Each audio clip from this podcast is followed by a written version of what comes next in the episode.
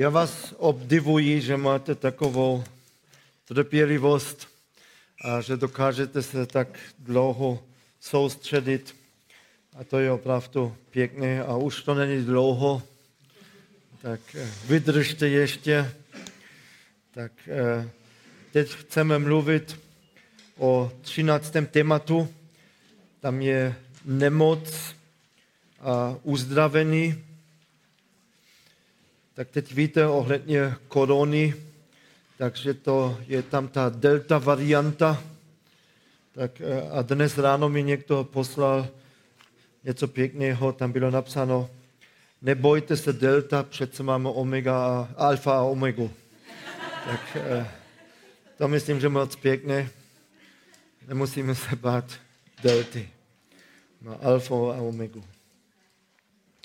Tak pátá kapitola od 13. verše. A teď ještě jenom to, ty dvě lekce, teď poslední, tak možná jsou i trochu víc výkladově takové, a protože nejsou úplně tak lehké. Já jsem řekl, Jakub není vůbec těžký list. Že těžký to je jenom tak to uvést do praxe, co píše. Není těžké rozumět, co říká. Ale tady teď máme dva ještě texty, dvě témata, kde to není až úplně tak jasné a jednoduché, co tady opravdu říká, co opravdu máme dělat. Tak to se musíme trochu víc i podívat přímo do toho textu. Vedl se někomu z vás zlé, ať se modlí. Je někdo dobré myslí, ať zpívá Bohu chvály. Je někdo mezi vámi nemocen, ať zavolá starší zboru a ti, ať se nad ním pomodlí a pomážou ho olejem v panově jménu. A modlitba víry zachrání nemocného a pán ho pozdvihne. A jestliže se dopustil hříchu, bude mu odpuštěno. Vyznávejte hříchy jeden druhému a modlete se jeden za druhého, abyste byli uzdraveni. Mnoho z muže učí modlitba spravedlivého. Eliáš byl člověk stejně podrobený utrpení jako my. Pomodlil se opravdově, aby nepršelo a v skutku nezapršelo v zemi po tři roky a šest měsíců. A znovu se pomodlil a nebe dalo dešť a země vydala svou úrodu. Tak o tom, tom textu zkusíme teď trochu přemýšlet. Eh, tam vidíme, že máme různé zodpovědnosti podle toho, v které jsme skupině. Vede se někomu z vás zlé, ať se modlí. A tím se myslí opravdu i, aby prosil o pomoc, o posílení, tak o vyzvednutí z toho za uzdravení. Vidíme tady, že ne všichni se scházíme ve stejné situaci. Někdo potřebuje přímluvné modlitby a někomu se dáří dobře. Tak eh, ten jeden se má modlit, ten druhý má zpívat a chválit. Tak je to napsáno. A když možná někomu z vás se teď nedáří tak dobře, když teď trpí, tak je napsáno tam, co je, co má dělat.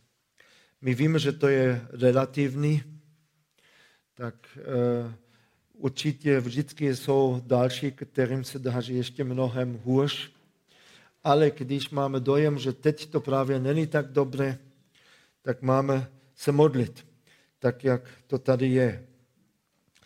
4.3 bylo řečeno, takže nemáme, protože neprosíme.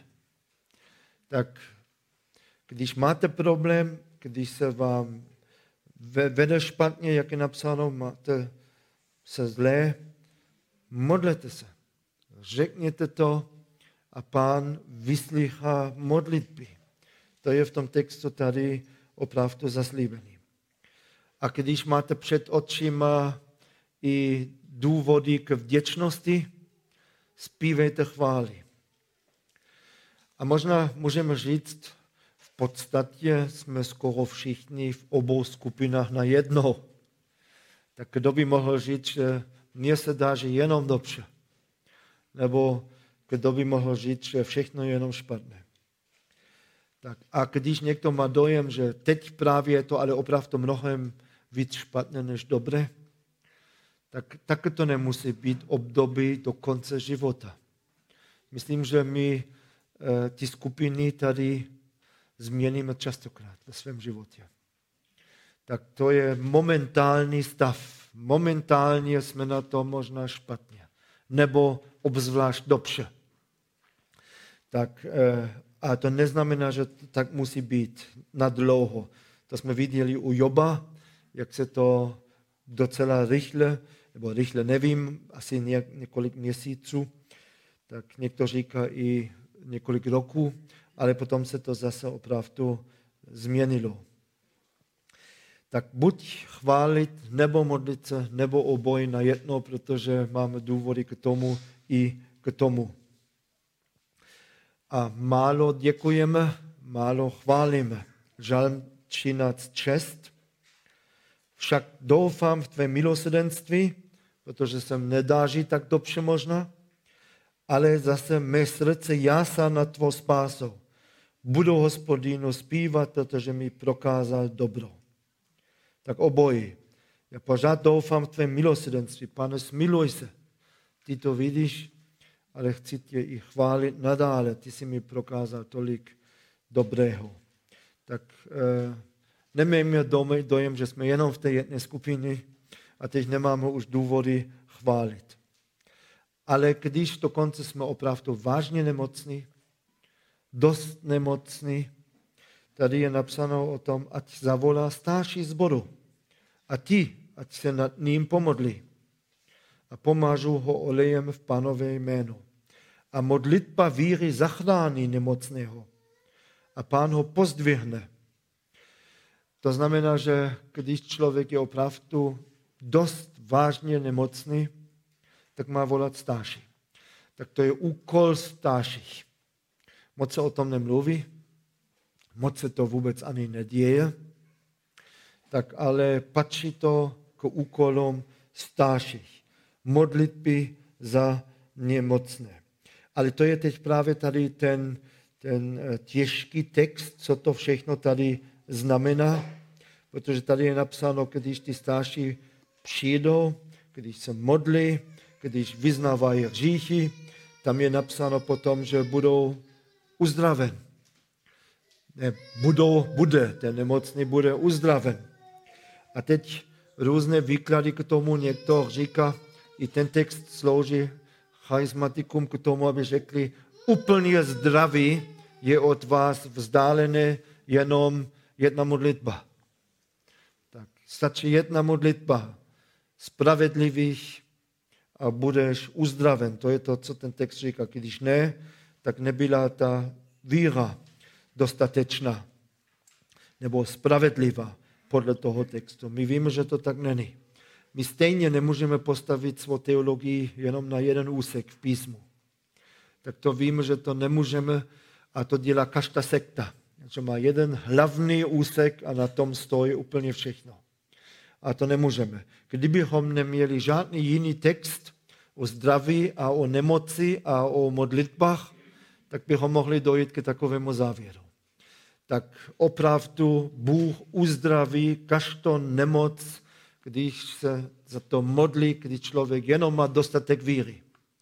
Ale my víme, že to není ten jediný text a máme spoustu jiných textů.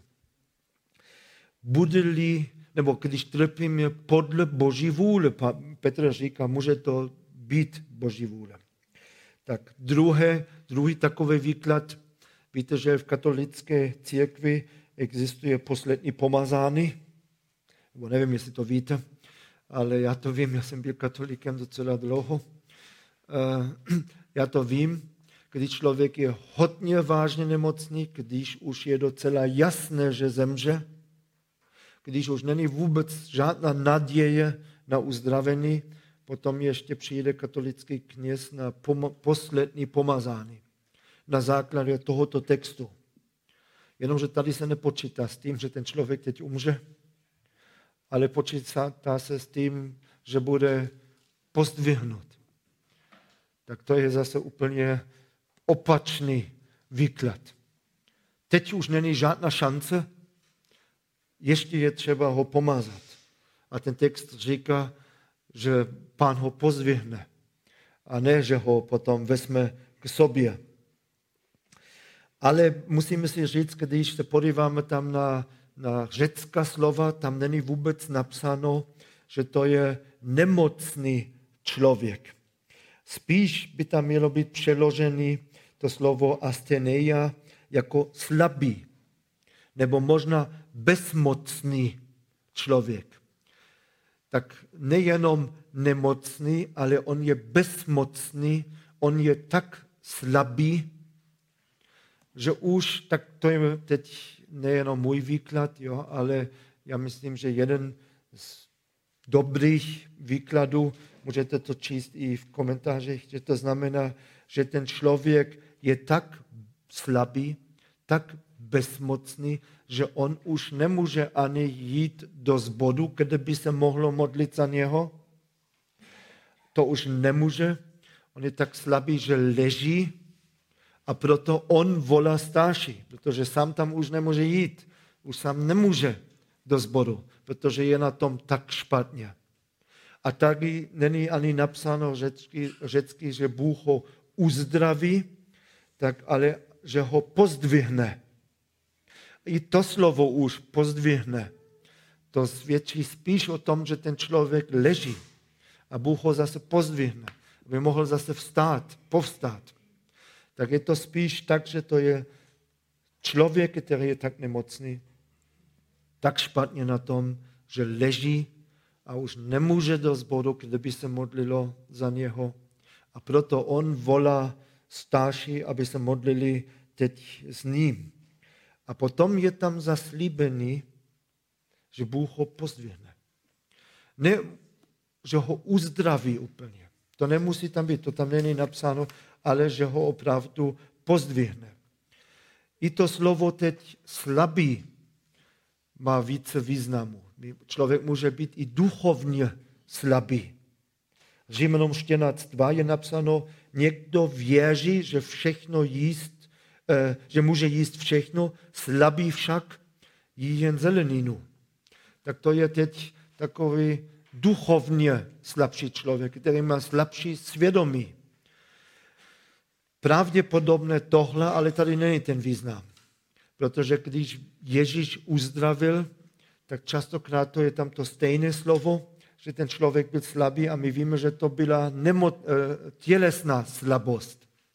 Tak spíš se opravdu tady jedná o tělesnou, eh, tělesnou nemoc nebo i duševní nemoc. Ale ne tak moc jak duchovní slabost. Tak a postvetnout může znamenat i z deprese.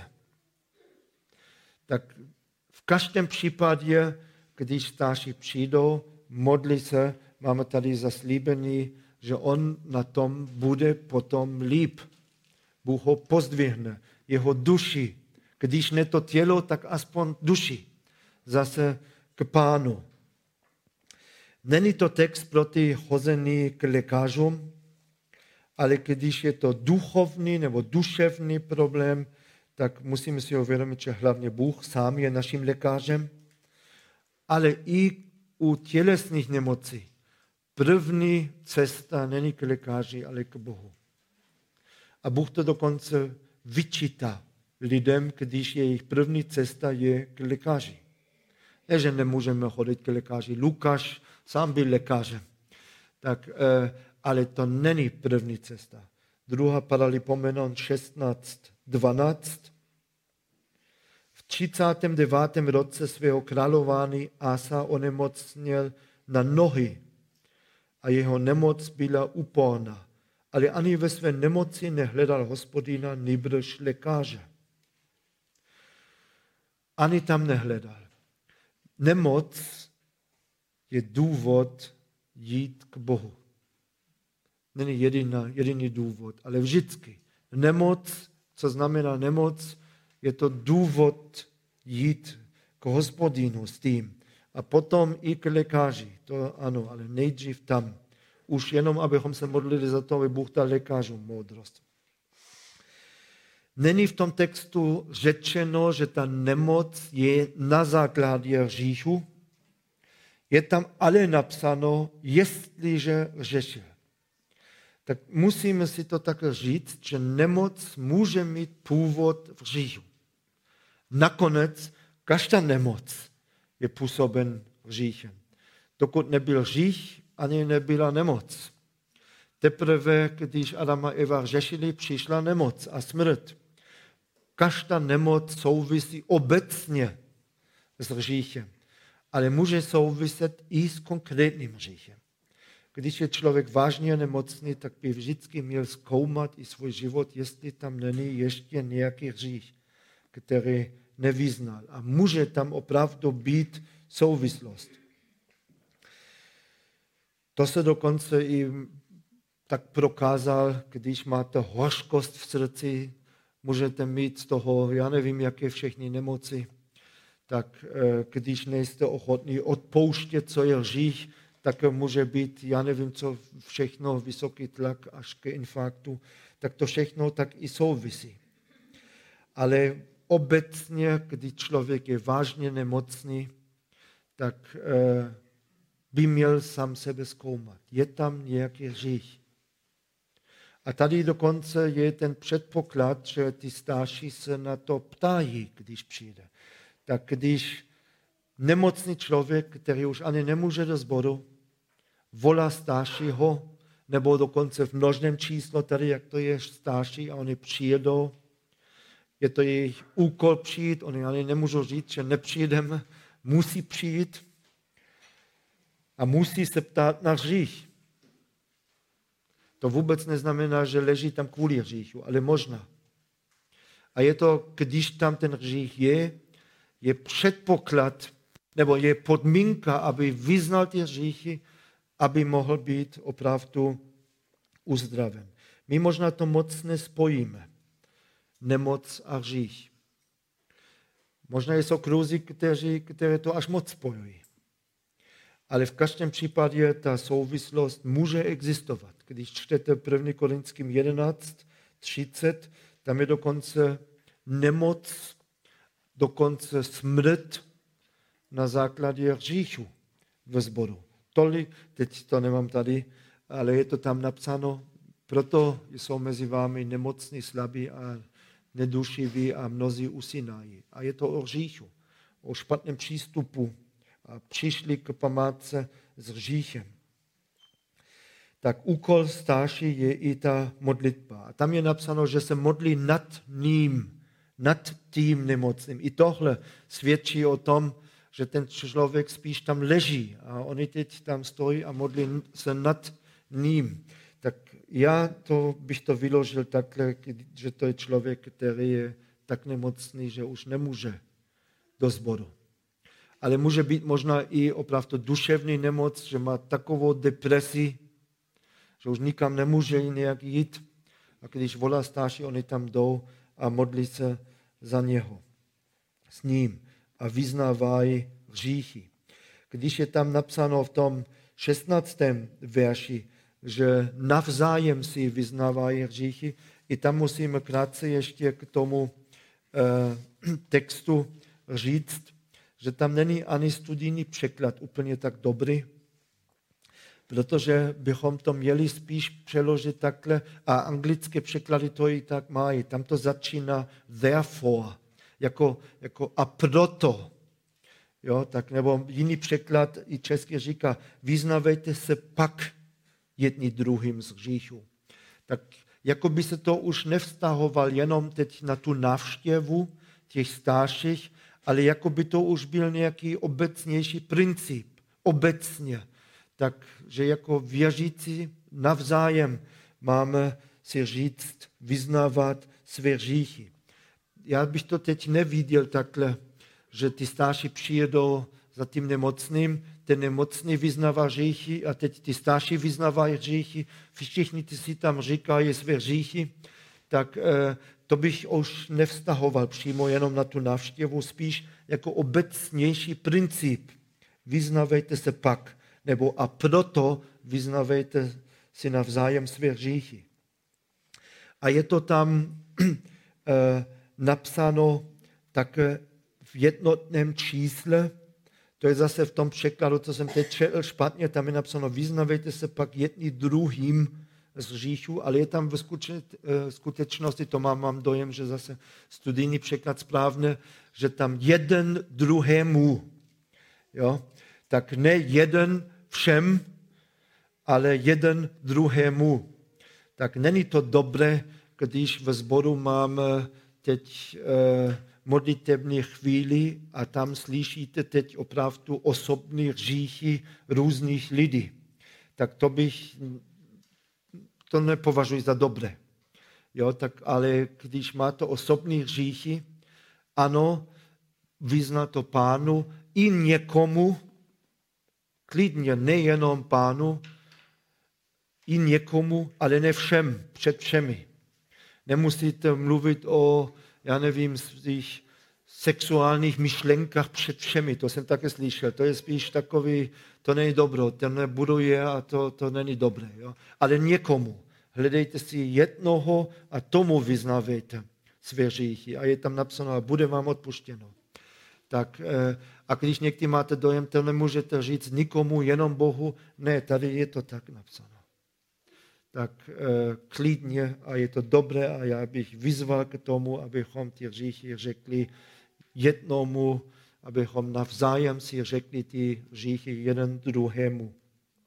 Tak je to tady napsáno, je to dobré. Je to už dobré i z toho důvodu, že ten druhý někdy může přijít a říct, tak jak se ti teď daří v té oblasti? Co si mi všechno vyznal? Je to teď lepší? Jak to vypadá? Pořád se modlím za tebe v té oblasti. A to hodně i pomáhá. Když jste řekli, nebo říkáte někomu, když mě nevidíš v neděli ve sboru, víš co, u mě je to tak, já nejsem pryč. Já nejsem nemocný. Já nedokážu vstát. Tak eh, když mě nevidíš tam, zavolej. No a potom ale pokaždé už byl, protože nechtěl, aby zavolal tak eh, je to častokrát potom povzbuzený. On se bude ptát, ona se bude ptát na to. A proto potom povzbuzený s tím opravdu něco dělat. Vyznávejte se pak jeden druhému z těch hříchů. Tak eh, ještě musím zpátky krátce k něčemu, co jsem teď neřekl, kde to mám, tak eh, nevím. Ale tady ještě tak modlitba víry modlitba víry. A máme ten příklad Eliáše. Izrael se nacházel v duchovní hodně špatné situaci a Eliáš se modlil za to, aby Bůh je trestal za to. Eliáš se modlil za trest. To je také něco zajímavého. Děláte to? Modlit se za trest. Pane Bože, trestej. Eh, to není tak špatná modlitba. Protože to je, jako byste řekli, pane, prosím, nenechej ho v tom. Udělej něco s ním. Všechno je lepší, než ho nechat v říchu. Pane, trestej. Udělej tam něco. A to Eliáš dělal. A tři roky bez dešti, bez úrody, to je docela velký trest. A je to něco, že Bůh dokonce tohle vyslyšel a trestal takhle celý národ. Ale bylo to k dobru. Tak to je první královský 16.25. Já to čtu možná. První královský 16.25. Omri pachal to, co je zlé v hospodinových očích. A Omri byl až do té doby nejhorší král ze všech.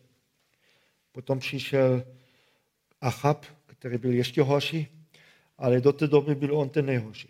Omri páchal to, co je zlé v hospodinových očích. Páchal větší zlo než všichni, kdo byli před ním. Achab, syn Omriho, teď ten ještě horší, se stal králem nad Izraelem v 38. roce vlády judského krála Asi. Achab, syn Omriho, královal nad Izraelem v Samáži 22 let. Achab, syn Omriho, páchal to, co je zlé v hospodinových očích víc než všichni, kdo byli před ním. A teď on se modlí, Eliáš. Pane Bože, dělej s tím už něco. A Bůh opravdu dělal. Já jsem asi aspoň dvakrát zažil, kde Bůh opravdu něco s nějakým hříchem takhle dělal, že zasahl a ukončil někomu život. Tak eh, já nevím, jestli přímo někdo se modlil v té situaci proto, aby Bůh zasahl, tak, eh, ale, ale bylo to tak. Já vám jednu te, tu situaci řeknu trochu do detailu, no ne úplně do detailu, ale protože to jsem ještě byl mladý a proto to jsem dělal chyby v tom. Eh, dnes bych to už viděl jinak. Tam byla mladá žena 24, 25, nepřemýšlet, jo? je to 25 let zpátky, nebo přes 30 let zpátky, je to z Německa, neznáte, jo? tak 25 eh, let zhruba byla v nemocnici, ale to nebylo nic vážného tam v nemocnici. A tam svědčili, svědčila jednomu muži. Jo, tak a ten tam uvěřil v uvozovkách. On byl ženatý a už z nemocnice se nevrátil ke své manželce. Řekl to holce, takže, že ta manželka je satanistka, jo, a co tam všechno dělá a teď jako věřící se nemůže vůbec tam vrátit do takové situace a přestěhoval se do toho města hned, odkud byla ta holka. A teď tam začal takový vztah. A on, oni chodili k nám eh, na takovou domácí skupinku, kde jsme studovali písmo. A ty eh, rodič, on se nechal rozvést, tak to bylo docela rychle. Celá ta záležitost byla delší, ale tak eh, potom se nechal rozvést a teď tam začal nějaký vztah. A ty rodiče, to holky, mi volali a řekli, abych nedovolil, aby chodili na biblickou hodinu. A já jsem to tehdy tak neviděl. Já jsem řekl, to je ta jediná šance, jak si můžu uvědomit, že to je špatné. A tak jsme řekli, ať chodí. Dnes bych to už nedovolil. Dnes, dnes bych je už ani netoleroval na biblické skupince. Já jsem už jednou opravdu jednu páni poslal domů, když přišla v neděli do shromaždění. Tak to bylo teď, jo, ale tehdy, tak to ona se odstěhovala od manžela přímo naproti do domu k sousedovi a přišla v neděli do sboru. A já jsem ji ani nepustil do domu, já jsem ji poslal domů. Ona řekla, že chce slyšet Boží slovo. Já jsem řekl, proč chceš slyšet Boží slovo, když stejně děláš, co chceš. Tak dělej nejdřív, co je správné a potom přijít zase poslouchat Boží slovo. Už nikdy nepřišla. Ale já myslím, že to bylo správné. A tak bych to i dnes dělal. Jo. Já, bych, já bych takový žich, tak, no tehdy jsem to neviděl. Tak. Já jsem je nechal tam, jo, chodili, tak eh, na biblickou hodinu. To bylo potom pořád uši a uši vztah. My jsme mluvili z toho holku, ty rodiče mluvili z toho holku, aby ukončila ten vztah. Ona ten vztah ukončila. On řekl, že si vezme život, když tak to udělá opravdu, jo, že ani nechce užít. Tak ona řekla, ne, jenom to ne. Tak zase začali. Jo. Už se zasnoubili, už se chtěli vzít. A z ničeho nic ta holka onemocnila byla v, nemocnici, v, nemocnici, a tři dny později byla mrtvá. A víte, co to bylo? To bylo boží milost.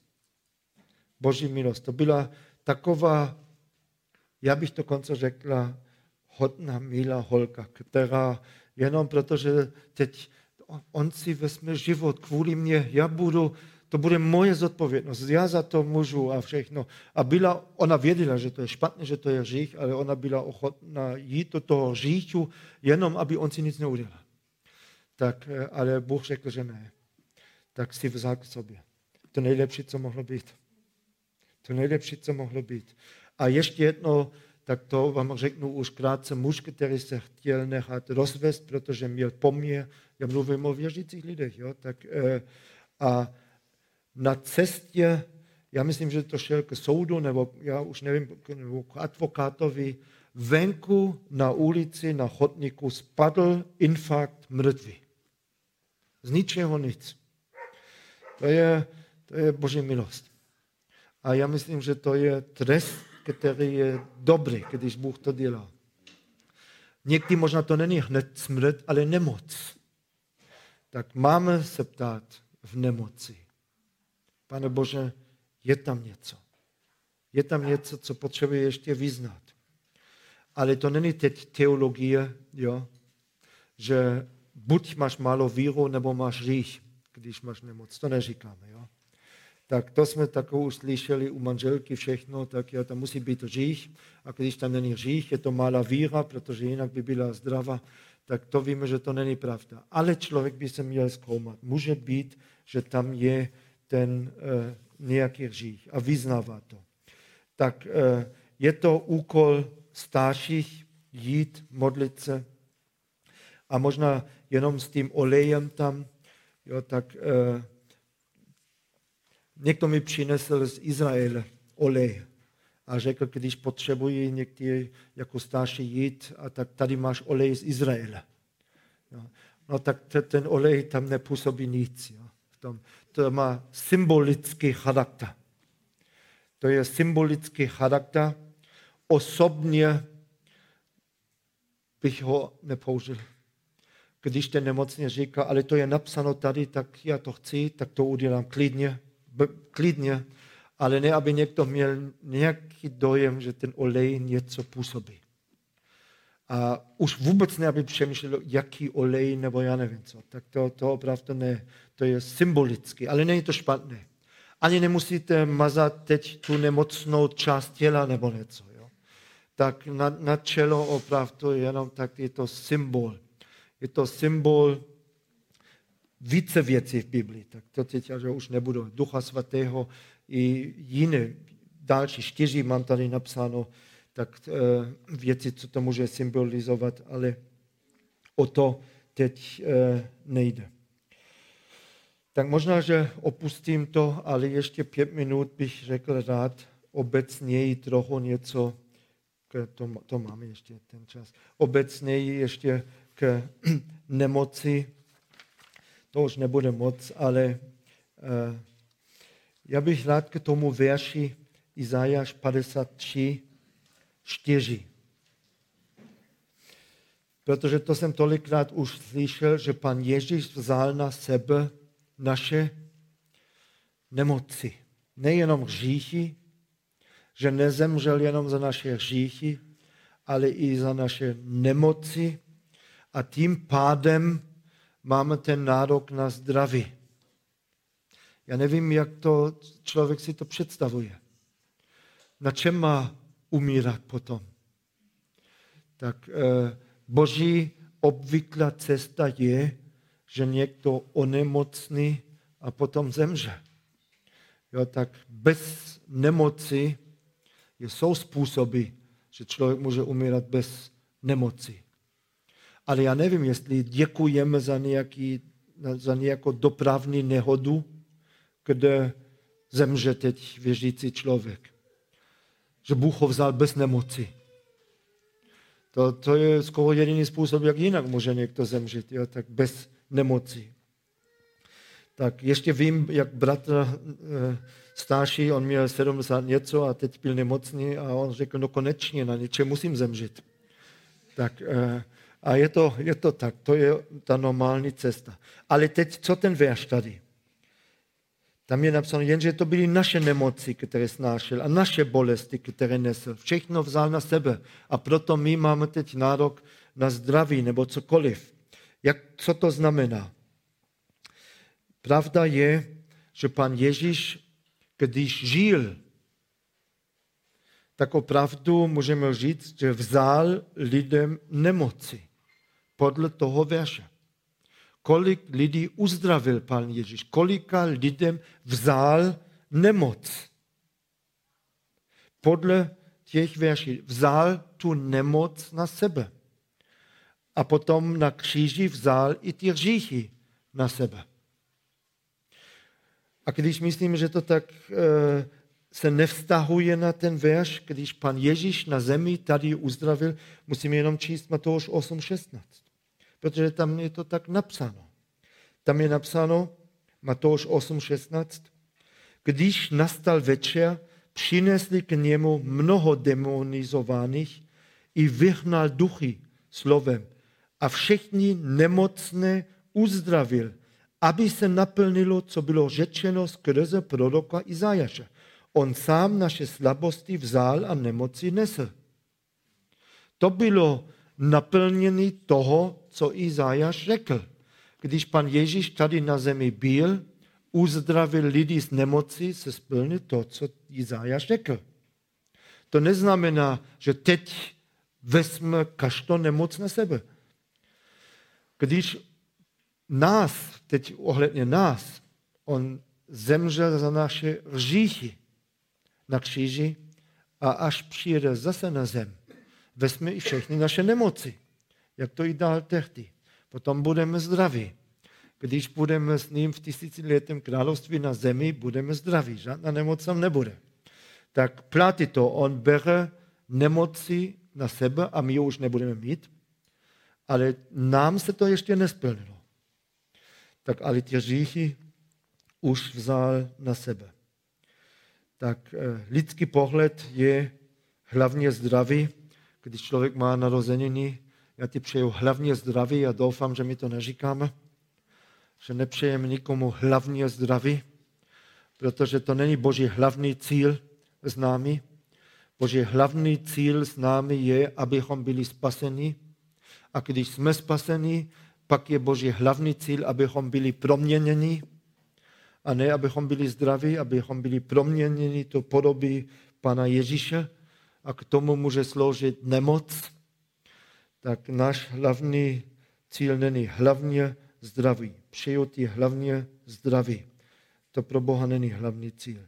Ale svatost, spravedlnost, trpělivost a to všechno, o čem jsme už trochu mluvili. Máme v Biblii kapitoly bez nemoci, bez utrpení. Máme první dvě kapitoly v Biblii a poslední dvě kapitoly v Biblii. Ale asi je každému z nás jasné, že nebytlíme ani v té době, ani v té době na konci. A mezi tím je nemoc, utrpí a bolest a všechno to, co jsme teď řekli. A máme i pokyny, jak se máme chovat v tom.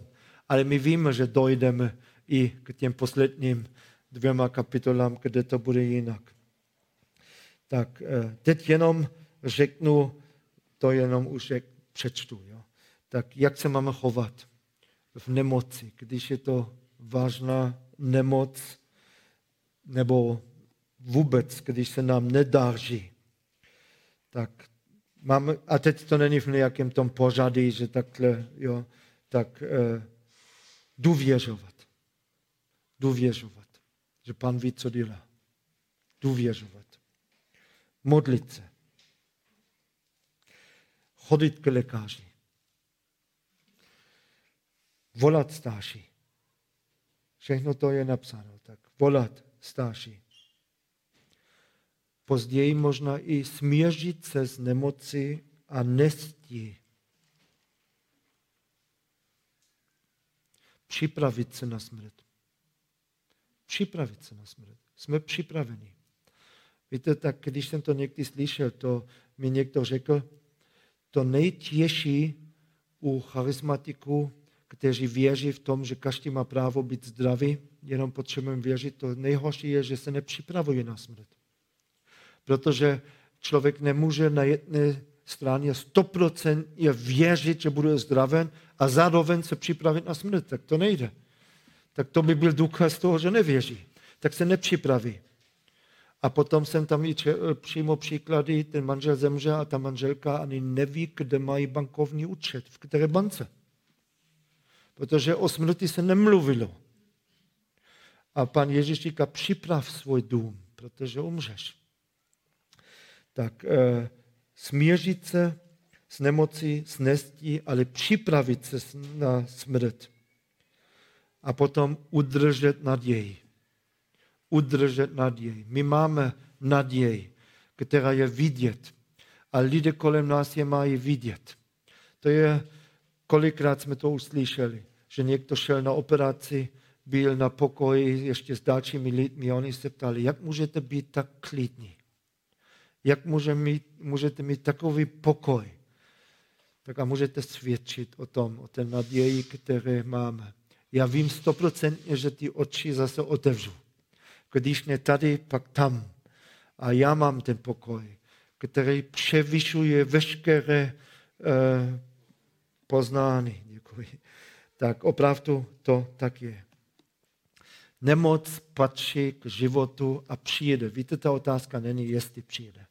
Ta otázka je jenom, kdy přijde. Tak přijde a buďme na to i připraveni, i na nějaké vážné nemoci. Tak pomodlím se a potom děláme 20 minut přestávky.